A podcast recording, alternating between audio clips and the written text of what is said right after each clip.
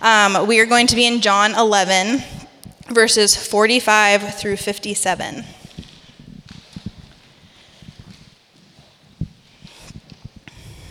Therefore, many of the Jews who came to Mary and saw that he did believe him. Wait, I'm going to restart because that didn't sound right in my head. Um, Therefore, many of the Jews who came to Mary and saw what he did believed in him. Some of them went to the Pharisees and told them what Jesus had done.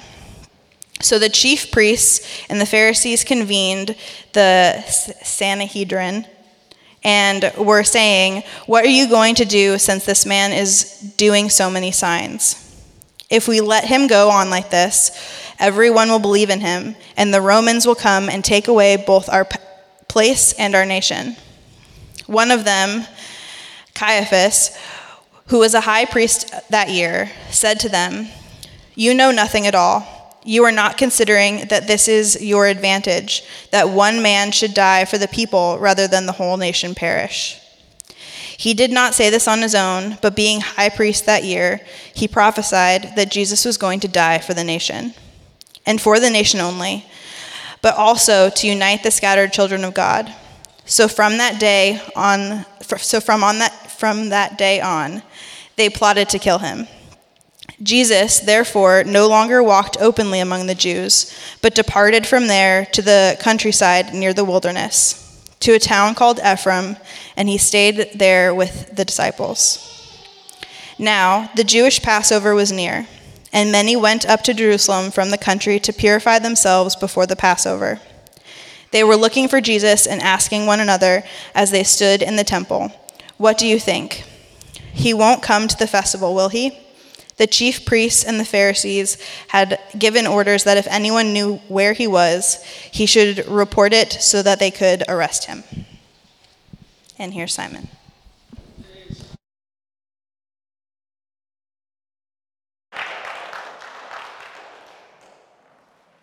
Thanks, Casey. Take all your papers. We pray together. Father, thank you for uh, this morning. Thank you for another Sunday, another opportunity to gather, to be together, to enjoy each other. And Father, thank you for your word. Pray that this morning you would help us. Holy Spirit, would you be our teacher? Pray that this would be more than just um, an exercise in looking at some ancient writings I pray that, Father, this morning, uh, through your word, you would speak to us by your Spirit here with us. Help us, Father, in Jesus' name. Amen. Amen. Good morning. Welcome back. Hannah, Howie. ah, the joy of being in a small church. I'm glad you guys are here. Um, and if uh, you are a visitor, visitor ish this morning, thank you for being here. Um, yeah, it's a big deal to come together, uh, to learn together, and hopefully be encouraged. I think that there's always the, um, the online option. Welcome if you're online with us. I know my mom is always with us via, via internet. Good morning, Mama. Um, and that's wonderful. But man, being together is a big deal um, because much more happens than just uh, a transfer of information. Uh, the Bible calls it fellowship.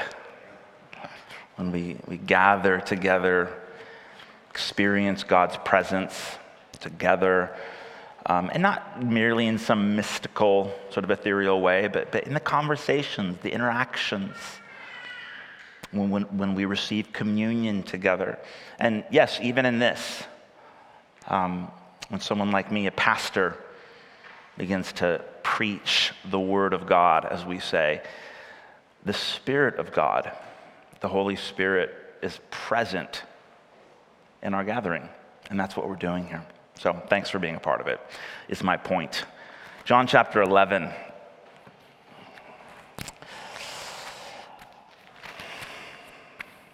This, um, this is the end of I would, what I would consider to be the first half of John, or the first major movement within the gospel according to John. After today, we're, we're shifting gears radically. Um, all the teachings, the miracles, the plotting to murder Jesus, there's, there's been this sort of escalation, this build up. And now finally, um, we're told explicitly that from this point on, they, they were all decided we need to murder this man. We need, to, we need to figure out a way to arrest him and see that he's executed. And after today, um, he's going to make his way to the cross. Um, and we're going to zoom in. Uh, we're going to look at some very long, sort of conversations, not long, boring, but very like detailed, long, detailed conversations that Jesus has with his disciples on the eve of his crucifixion, otherwise known as the Upper Room Discourse, takes up a massive chunk of the book. Then, of course, the arrest, the betrayal, arrest, crucifixion, and resurrection of Jesus himself um, is all what we'll be looking at after today. But this marks the end of a major section within John. So that's significant. That, that provides some context. Um, more immediately, uh, the context wise, Lazarus was just raised from the dead. Um, so that's just happened if you're last week, or if you want to just back up and read the beginning portion of John chapter 11. A man named Lazarus, who had two sisters, Mary and Martha. This man died, and Jesus raised him from the dead. Um, and we're told that after that happened, quite a few people finally decided, we believe. I'm still not sure the believers knew exactly what they believed, um, except that there was something different, special, radically special about this rabbi named Jesus, the things that he was doing. Who raises a man from the dead? Who, who opens the eyes of a man who was born blind? I mean, who does these things? This is more than just a teacher. Something exceptional about this man named Jesus. And so they're beginning to believe. I mean, who wouldn't believe when you witness a dead man coming back to life? Although, ironically, we're told that actually um, some believed, and for others, they're like, that's it final straw. This guy's got to die. What he's doing is disrupting everything about what we have going on here. Kind of says something about, like, uh, I don't know, the, the condition of the human soul. Sometimes I think that we'd like to think that, like, just give me, like, the empirical evidence, give me proof, and then, and then maybe I'll believe. I don't, I don't know that we really work that way. I'm no psychologist. Um, I'm a human, so I have my own, my own, my own experience. Um, logic's good, rational argumentation, super helpful. But when it comes right down to it, there's more going on when it comes to believing in Jesus than just being presented with the quote unquote evidence. There's a, a truly a heart um, issue at stake. And so that's kind of what we're seeing here. Um, verse 47, let's, let's just jump into this. Or verse, uh, yeah, 47. What are we to do? For this man performs many signs. If we let him go on like this, everyone will believe, and the Romans will come and take away both our place and our nation. So those who didn't believe or chose not to believe or simply didn't want to believe or weren't yet convinced that Jesus was something special. I mean, perhaps they believed that he actually did raise this man from the dead, but they weren't still convinced that he was the one, like the great deliverer, the, the quote unquote Messiah, the Christ who was to come and like restore the kingdom as it once was the kingdom of israel the kingdom of god heaven on earth and they're like i don't know he's he he he kind of seemed like maybe he was the one, but he's not quite fitting into our categories. In fact, if he goes on like this, pretty soon everyone's going to begin to follow this man.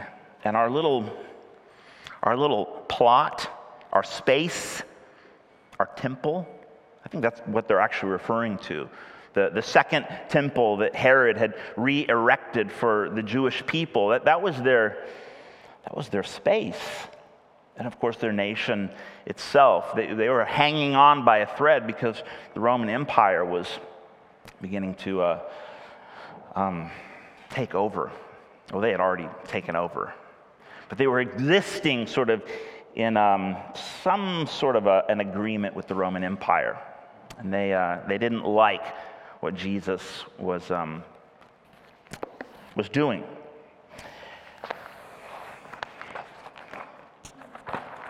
You know what these are?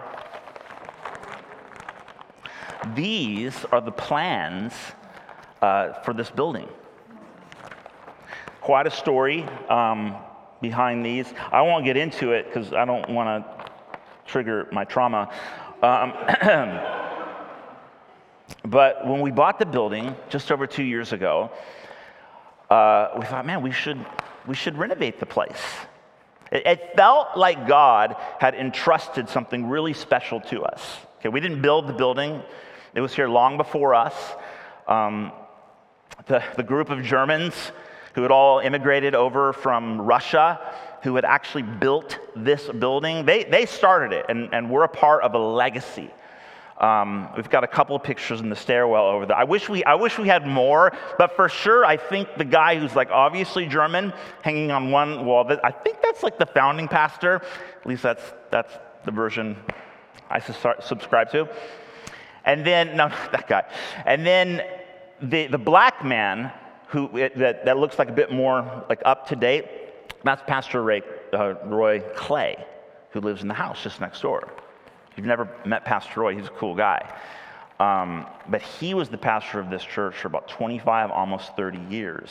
And we bought the building, he retired, um, and we, we sort of took the baton, as it were. But we bought the building, we thought, look, we got to renovate the place. So I was told there's, a, there's like a proper way to do this.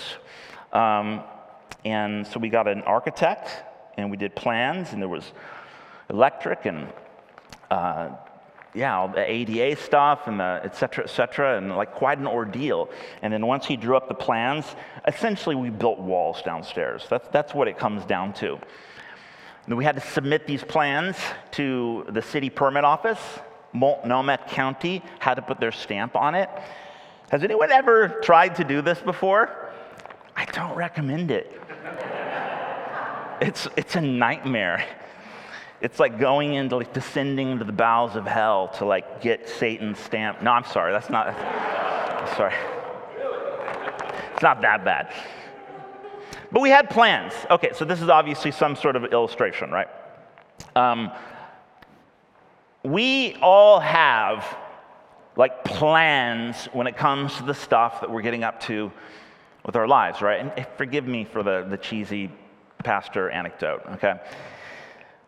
But the plans that we have, I think we can grow rather attached to, even if it is just a few walls in the basement. If we can put a lot of effort into like creating this sort of plan or, or vision for what we want our life to look like and how it's all supposed to play out. And, and then maybe at some point along the way, you begin to think about, well, I don't know, God, heaven, hell, purpose, and like spiritual things. And perhaps at some point you begin to think to yourself, well, it would be awesome if I could get God to sign off on my plans. Because if I understand it correctly, it, it's His job to like bless and heal and restore and like help and, and, you know, like do the God things, particularly when I'm sort of at the end of myself. And so we can get this idea in our minds that um, God's role is to put his stamp on our plans. And in this portion of John chapter 11, I think that's kind of what's happening with these people. They've got this idea, they've got plans, they've got a vision for what the, um, the kingdom's meant to look like their special place, their nation, their culture, their belief system, their identity. And they're expecting God to show up and put a stamp on their plans. Only when it doesn't seem to be working out like that, they decide to kill him instead. Now, if that's not just a metaphor for life, I don't know what is. Why do we do that?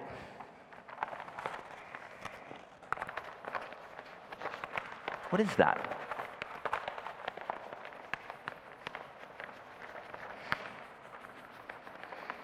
How does God view our plans? I can tell you how Multnomah County views these plans, but I won't because it's, it's frustrating. They finally gave us their stamp.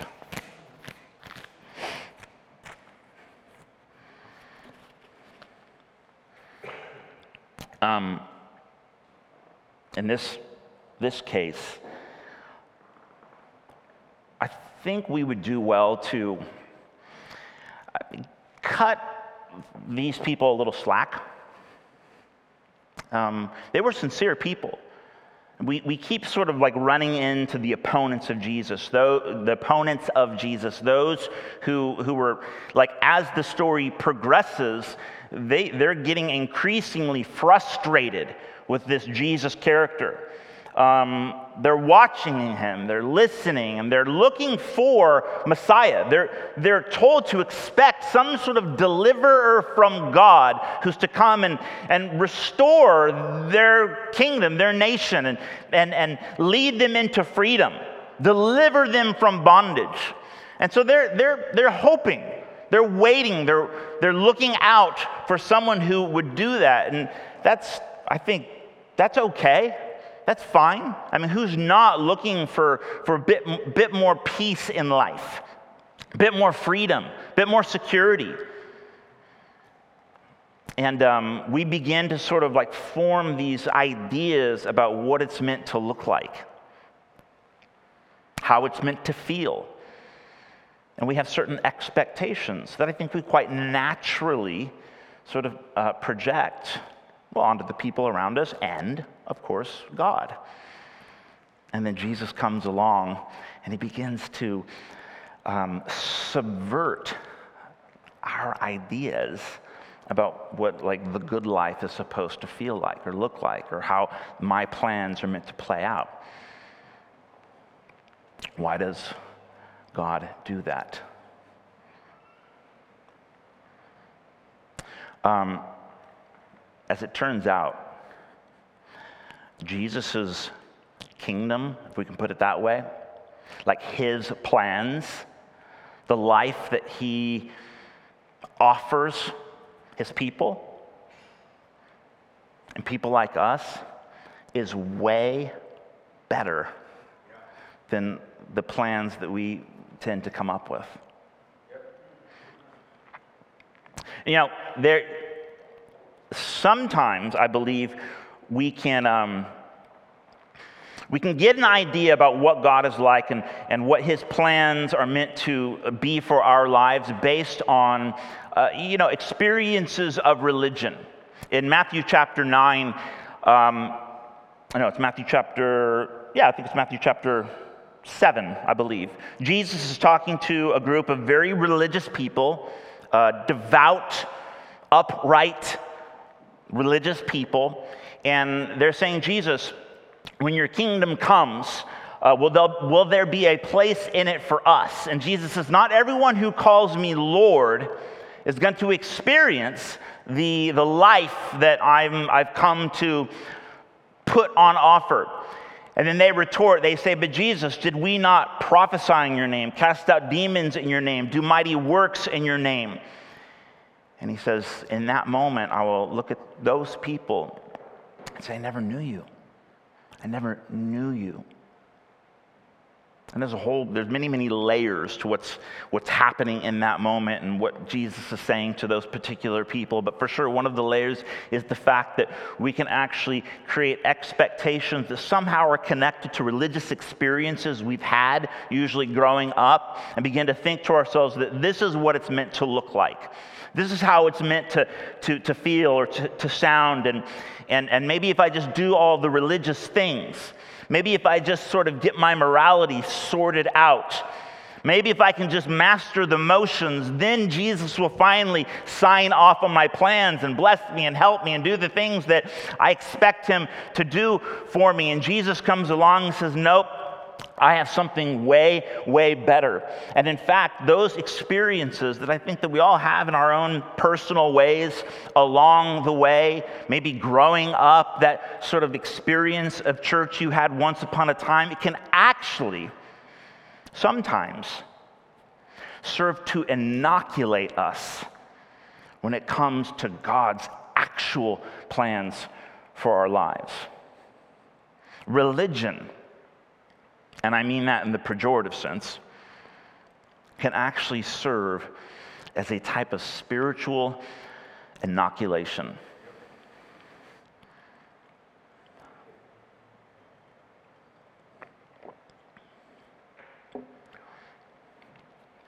Meaning, we can get it in our minds that, oh, I know what religion is all about. I, I know this church thing, been there, done that. If I do the right things, do them well enough, do them consistently enough, check off all the boxes, get my ish together, then God will surely put his stamp on my life. God will surely bless me. And Jesus comes along, he says, Let me see those plans. What do you got? What do you got there? Let's, let's check it out. Oh, you got some walls. Okay. Oh, good. Oh, look at that. Oh, you drew the pews and everything. Okay. Some lights, some LEDs downstairs. Only two bathrooms. Hmm, that's going to be a problem. hmm. Well, I could put my stamp on it.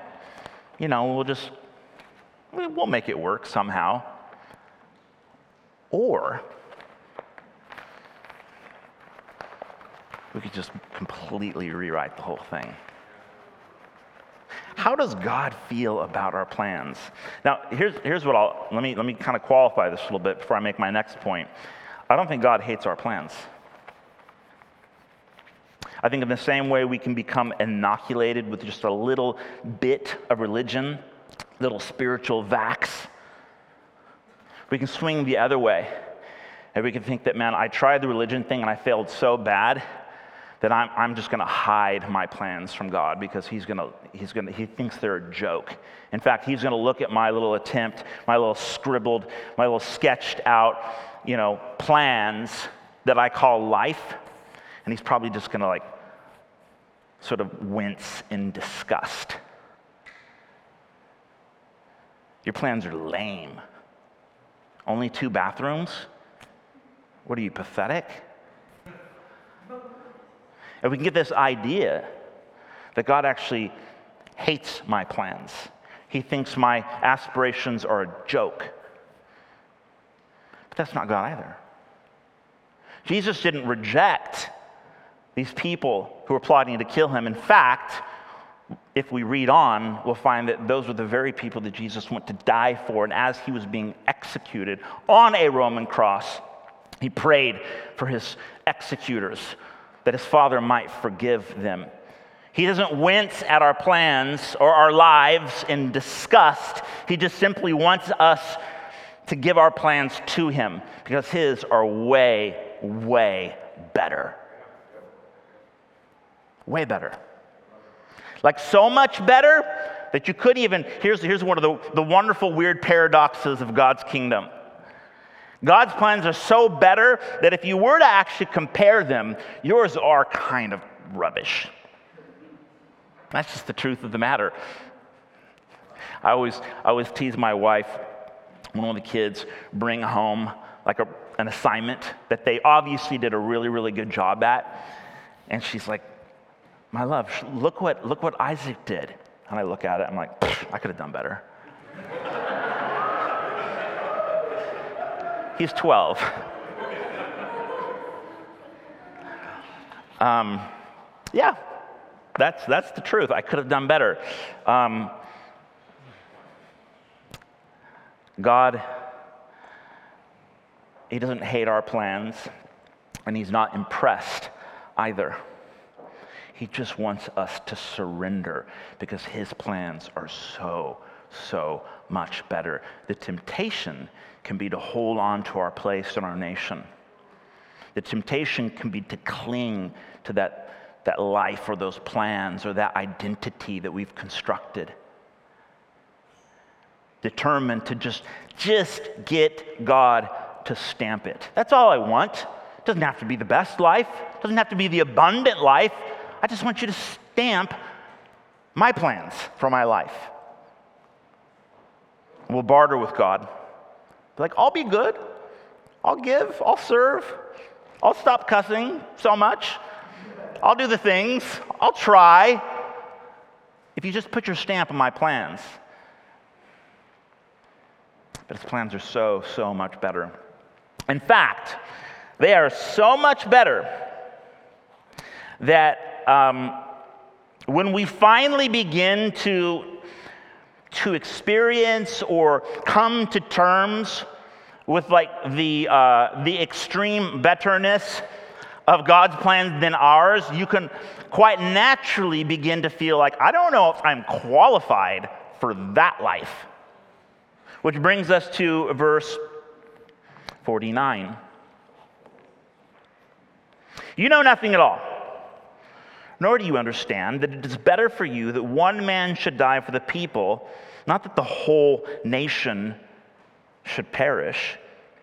And he did not say this on his own accord, but being high priest that year, he prophesied. The Holy Spirit spoke through him that Jesus would die for the nation, not for the nation only, but also to gather into one the children of God who are scattered abroad. That's, that's us, we're included.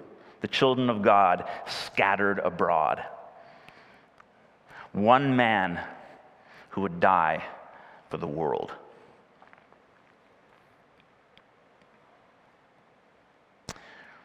Jesus is the one who dies for us. Those two words, for us. Those are significant words. Um, have you ever been at an event or a party or maybe a wedding where you have this, um, like all of a sudden, you you realize that you are so underdressed like for the occasion. I realize this is Oregon, so this may not really translate. You're like, I, I, I rock jeans at weddings. I don't care what anyone else is wearing, which is one of the things I love about Oregon. But I went to a wedding one time. This was a couple years ago. The fanciest wedding, the fanciest event I've ever been to, and I was officiating the wedding. I don't actually get invited to weddings like ever unless I'm officiating. I don't know what to make of that. Um, and so I'm officiating this wedding, and it was fancy. I only have one suit, and I felt I was okay, but I, I, I felt very insecure. I felt so insecure so nervous that I actually pronounced the groom's name wrong twice. it was, it was so, I was like, I still feel anxious when I think about it. Two times I said his name wrong. At least it was his name and not, not the, anyways. Um, but it was really fancy. Everyone was like in tuxes, and I was in my little, my little suit trying to keep it together. Jesus uh, tells a parable in Matthew 22, the parable of the wedding feast. It's, uh, It's the story about a rich man, a king, who's throwing a big feast, a big wedding banquet. And he invites all these people, and uh, they all have excuses for not being able to be there. And so then the king says, Well, all right, then go out and, and just invite anyone you can get to come. Does, does, doesn't matter. Go to, go to the highways, go to the byways, go, go to the, the underpass, go to the tent city, like anyone. Send the invite out. Invite anyone and everyone to come. And so they all show up, all of the rabble, the, those who don't belong, they show up. And of course, it's a picture of the kingdom.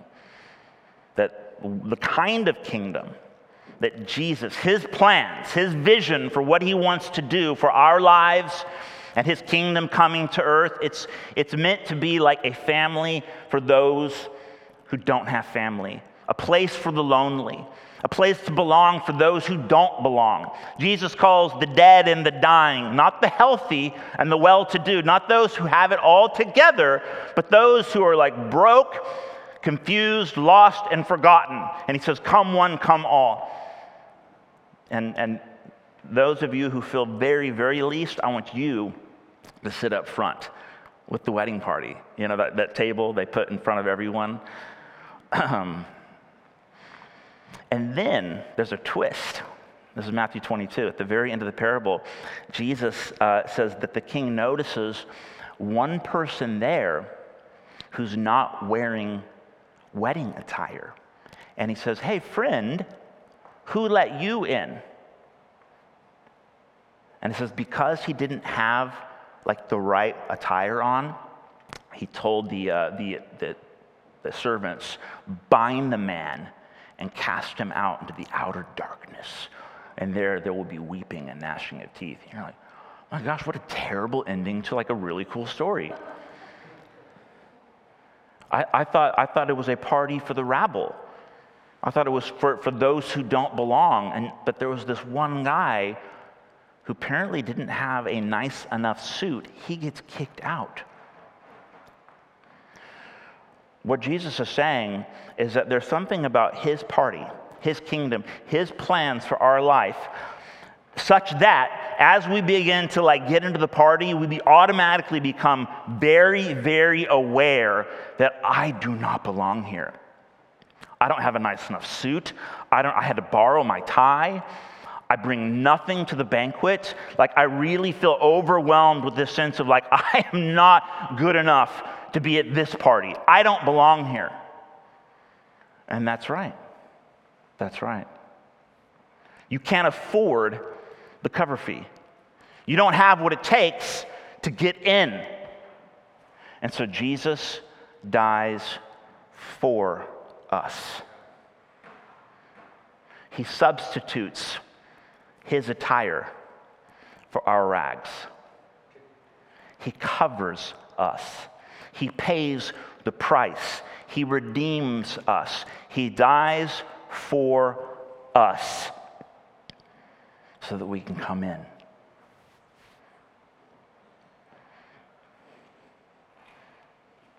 So, not only are his plans better, but they're so, so, so much better that as we get closer to them, we are overwhelmed with our sense of, I don't know if I have a nice enough suit for this party. Jesus takes his off, he gives it to us, he covers us, he gives his life for us. Oh, these are different kinds of plans. Different kinds of plans. Jesus has invited us into the kingdom we never asked for and paid the price we could never afford.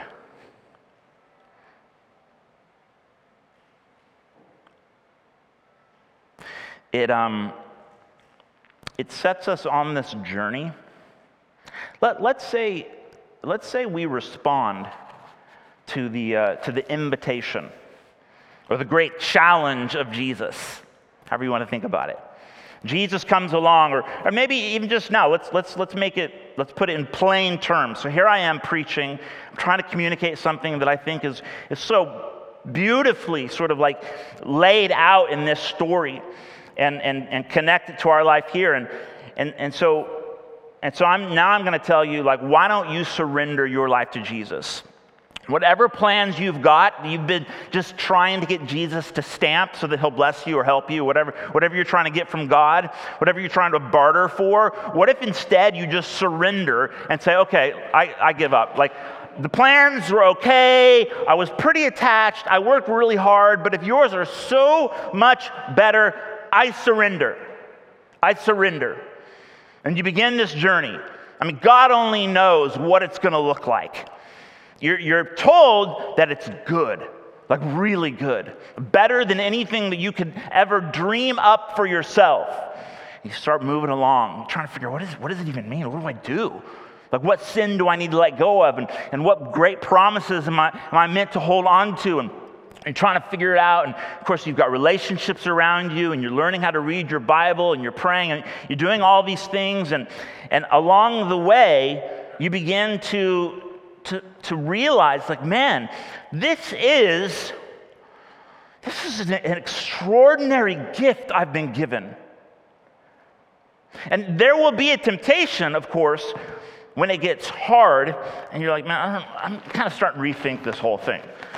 I, I feel like the longer I follow Jesus, the more he's trying to like somehow uh, it's like he's wanting, wanting me to go to the cross, to like lose my life and begin to like learn the way of sacrificial love. Uh, I don't, I, don't know if I like those plans. And so we'll, we'll go back, we'll find the old plans, be like, I'm just, sorry, these, these actually weren't that bad. I don't, I don't like dying to myself. I don't like learning how to, how to practice the way of sacrificial love.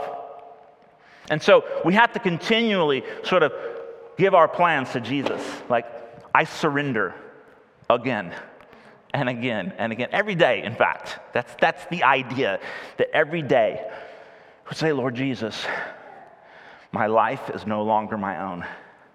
The life I now live, I live by faith in the Son of God, the one who gave his life for me. And I began to realize, like, wow, this is a gift. I've been invited to the party that and I could never, ever afford to get into in my wildest dreams. Not enough cash on planet Earth to cover that cover fee. And I'm in. Oh my gosh, look at me. I've got the, the best robe in the house. I'm sitting at the place of honor with Jesus. You know what that does in like real life terms? It begins to that life, those plans begins to manifest in radical humility. I've been given a gift Oh, it, it, um, it obliviates entitlement. It completely subverts boasting. This idea, I'm probably the only one that's ever, ever thought this, but this idea that I'm like better than y'all, I'm not you guys, like those people. Doesn't work. Humility begins to, uh, to become an actual thing in my life. Um, generosity. When you've been given so, so much, even though you deserve so, so little, it does something to like our attitude towards the stuff that we have in this life. All of a sudden, as I look around, it's like everything's a gift. Everything is a gift. And he didn't owe me anything, but he gave me everything. How can I hold on to any of it? How could I think of clinging, hoarding, mongering? Oh, this is a journey of radical generosity where it's my joy to share this life with others. It's a journey of gratitude. If you want to experience a life marked by gratitude, follow Jesus. Follow Jesus. He calls us to the kingdom we never asked for, and He pays the price that we could never, ever afford. Follow that King, experience that life, begin to live a life of deep, deep gratitude, which, by the way, is a really great way to live. It's the better plan for our lives. So there you go. Or you could decide to plot his murder. Mm-hmm. There's like a real choice there. Pretty extreme. I know you're like kind of like awkwardly giggling, I'm being serious. But there, at some point, there comes like a real choice. Will we surrender and allow Jesus to substitute himself for us, or will we say, no, thank you? I'm, I'm going to keep my plans. At some point, you're going to see a collision of kingdoms, and you're going to have to decide whose kingdom are you in, or to whom do you belong? You might have to get over the, um, the, uh, the religious vax that you, un, that you did not sign up for when you were a kid. And you grow up in church. I was telling someone this morning, you know the thing I loved about church more than anything else? I'm going to end with this powerful anecdote. You know what I loved about church growing up more than anything else? The donuts. Because in between Sunday school and grown up church, you got the donuts. Did anyone get the donuts growing up? Okay. It's the best. And then at some point, I think I got in my mind that, like, oh yeah, church is about the donuts. You got to show up. The, the second half is super boring, but it's worth it because the donuts. And of course, you got to throw a quarter in as well. It's, it's, it's not mandatory, but you got to throw a quarter in. And I would say some of you, you're going to have to actually get over that, that hurdle that is religious inoculation and realize like you had an experience of God growing up, and you perhaps, and I don't know your heart, I don't know your story, but you perhaps had an experience of religion that was just enough of the truth to put you off. And now Jesus is coming to you again saying, I've got better plans. Or I'm, my plans are way better than donuts. Or that really, really awful abuse you experienced growing up in the name of Christendom. My plans are better, and I've paid the price.